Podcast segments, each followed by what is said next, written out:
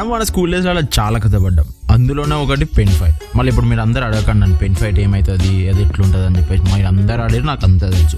Except girls క్లాస్లలో పోయి ఆడకుండా మళ్ళీ ఉల్టా కంప్లైంట్ ఇచ్చేటోడు.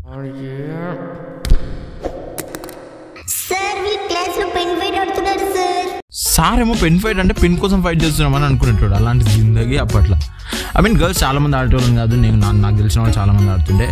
అండ్ టాప్ పోజ్ కూడా ఆడాడు బై ది వే ఛీ హౌ డిస్గస్టింగ్ చదువుకునే సామాన్లతో గేమ్స్ ఆడుతున్నారు. సరస్వతి మాత పాపం తగులుతుంది మీకు.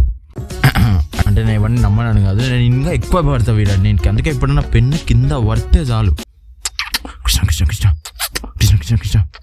కృష్ణ కృష్ణ కృష్ణ. ఇప్పుడు మెయిన్ స్టోరీలోకి వచ్చారు how did I became the most powerful pen fighter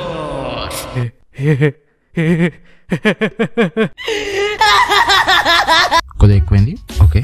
so నేను ఫోర్త్ క్లాస్ అనమాట సో అప్పుడప్పుడే ఈ పెన్ ఫైట్ అనేది వచ్చేసింది. బ్రేక్ టైంలో మొత్తం తిండి మీద జాస కన్నా పెన్ ఫైట్ మీదనే జాస పెడుతుంది అందరూ ఇంక్లూడింగ్ మీ యార్ ఏముంటుండే ఆ రోజులో అసలు?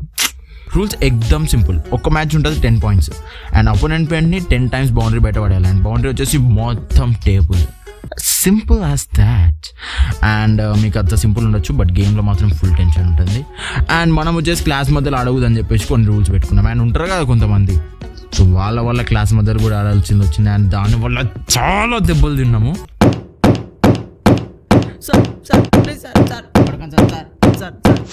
మొత్తం మీద అందరి దగ్గర అయితే నార్మల్ టెన్ రూపీస్ పెన్ ఉంటుండే. అండ్ ఫోర్త్ క్లాస్కి పెన్ ఉండడే గొప్ప. అర్థమైందా? అట్లాంటి జమానా అది.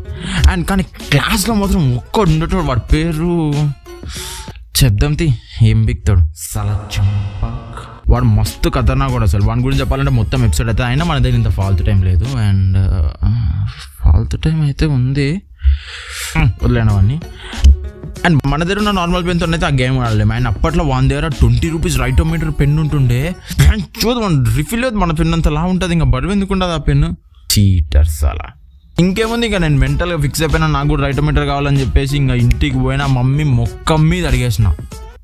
Mummy mummy mummy please mummy please mummy right mummy mummy please mummy please mummy please mummy. Please మా ఎట్లయితే పెన్ అయితే వచ్చింది కదా. నెక్స్ట్ రోజు పోయినా మ్యాచ్ ఫిక్స్ చేసుకున్నాం. టేబుల్ మీద రైట్రోమీటర్ తీసి గన్ను తిప్పినట్టు తిప్పిన అవతల నుంచి వాడు జోబులో నుంచి వాడు పెన్ను తీసిండు. సాలేగాడు వాళ్ళ డాడీ జోబులో నుంచి పార్కోర్ పెన్ ఎత్తుకొచ్చిండు. ఇంకా దాంతో ఆడితే నేను ఇంకే మ్యాచ్ గెలుస్తాం? ఇంకేముంది? పార్కోర్ పెన్తో ఆడితే బ్యాచ్ ఓడిపోయినా.